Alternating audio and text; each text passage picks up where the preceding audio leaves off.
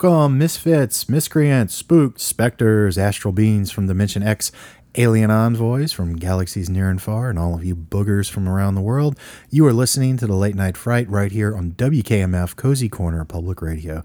I am Dan, and with me, as always, is my very creepy co host, Faith. Say hi, Faith. Hi, Faith. Are you feeling creepy, Faith? Not right now, no, unfortunately. Would it make you feel better if I told you you looked creepy? Yes, You're welcome. thank you. Faith, what are we talking about today? We are talking about Shudder's series Creepshow. This is the third episode of the new series streaming on our favorite streaming service, Shudder. And Faith, we were not too kind to last week's episode two, Nope. featuring the episodes Bad Wolf Down and The Finger. We just really didn't like those. I made the comment last week that I did not enjoy them, or just I hated watching them so much that I almost didn't want to do an episode on it last week. Right. And that this is kind of a pivot episode if we were going to continue doing this for the season long run through Halloween. Happy to say that I was much more pleased with episode three than I was with two. What about you? I absolutely agree. But I only really liked the first story. And didn't it just make for a nice palate cleanser after Yes. episode two? I didn't dislike the second episode. I had some severe problems with it. I didn't dislike it. I did like the general story of it Eh, for the most part. there were some things I did like in it. Right. Uh, anyway, let's get right into it. The first story is called All Hallows Eve. It was written by John Esposito and directed by John Harrison. John Harrison was the original composer for the 1982 film. He also directed The Head of the House from the first episode. And we both really liked that episode a lot. I really liked this episode a lot too. Let's give a brief synopsis. So you have five kids that show up on Halloween and they're trick or treating, but they ain't looking for candy, are they? Nope. they are not looking for candy. They are there to collect. They were murdered in their treehouse years ago. It was set ablaze, and they are having their retribution and revenge on those that did them wrong. Let me say this at the uh, preface all of this. I got a very strong American Horror Story Murder House vibe from this. On the was the episode actually titled Samhain uh, in Murder House when the spirits were able to walk the earth? I think so. I can't really, I can't remember though. This reminded me so much of that episode where Tate has to confront the kids that he killed in the high school. Yep. Uh, it's a little reverse though in this episode because we're following the uh, the kids who were killed, so we're Right. seeing this from their point of view. What did you think of All Hallows Eve? I liked it at first. I think maybe I was kind of maybe disconnected for whatever reason, and it didn't hit me as much to watch it again, and I really, really liked it. This had such atmosphere. It reminded me of an old movie. It reminded me of an old Stephen King story, which of course is he was the original writer Mm-hmm. Right. of the film, and it just had such the old EC comics look about it and the feel, and it felt like fall and Halloween Yep. and all of those nice creepy crawly things that we like. Exactly. How did you feel about the way that this was told? Because I knew immediately that something was off with the kids. Oh, me too. But I do like, I mean, if you're not really, you know, kind of focused in on that, I do like the way it was told, how it's not instantly like, here's what happened, go for, you know, here it is. You, you had a feeling, Right. But I like the build up of what exactly happened. yeah. I liked it. You had a feeling that these golden dragons were not what they seemed Oh, yeah. to be. and um, like I said, I, I knew it.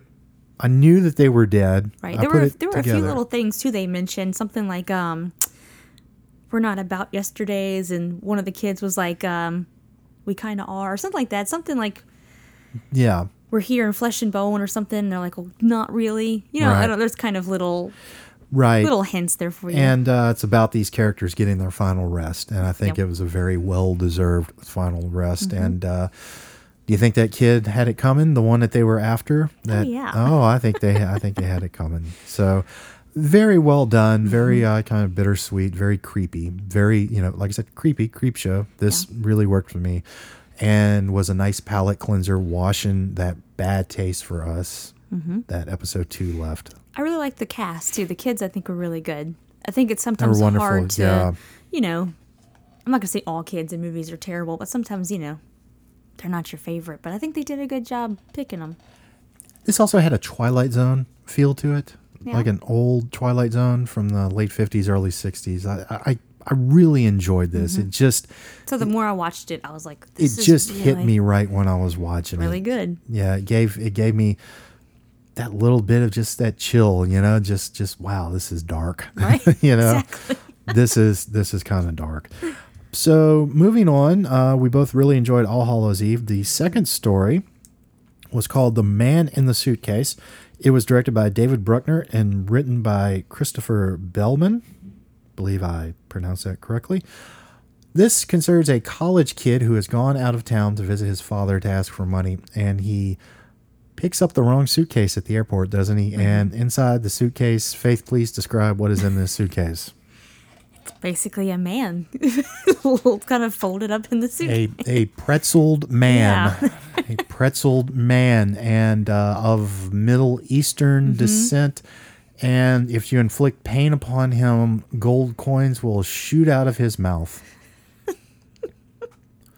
So when you describe that, That's the setup for this episode. pretty much it's just And then his uh, stoner friend and girlfriend get involved in this, and they inflict a lot of pain on this guy, get the money, and then they torture. pure torture. Yeah, and then they free him, and it turns out that he's an evil genie, and he encases the two, the stoner friend and the girlfriend. Um, what did you think of this? Oh, it's different. I'm not really sure how I how I really feel about it to be honest. I didn't hate it, but I didn't love it. Yeah, I'm right there with you. I like the idea of it. I always like a good evil genie story, like Yeah. something like a Wishmaster or something like that. But there were there were a couple of nice moments in it. I really like when they were inflicting all the pain on him and those coins are just Right. falling out of that suitcase. that was pretty cool. I, I enjoyed that. I thought that was funny and it made me it made me giggle. Mm-hmm. But then I didn't get it when he turned into the genie at the end, and I figured he was something like a djinn. You know, I Right. I, I had that figured out early. But then him putting them in the suitcases at the end, and, and are they now evil genies, or was he just Right. imprisoning them? Like I wasn't sure what his end game mm-hmm. was, which kind of made me a little Well, doesn't he show up at of the airport and he has the bags, and I feel like you can hear him. Yeah, you can hear him muffle. like, yeah, they're are they in there too. And what's what is his end game? Because I, we don't really know, you know, what he's we don't doing. even. Yeah, we don't really know his story at all, and it's just kind of. Yeah, like that was kind of lacking. I don't know.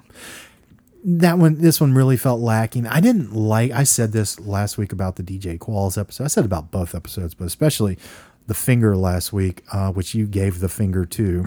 Right? I didn't like the dialogue in this. I didn't like the No. bro comedy, that that kind of frat type comedy. Mm-hmm.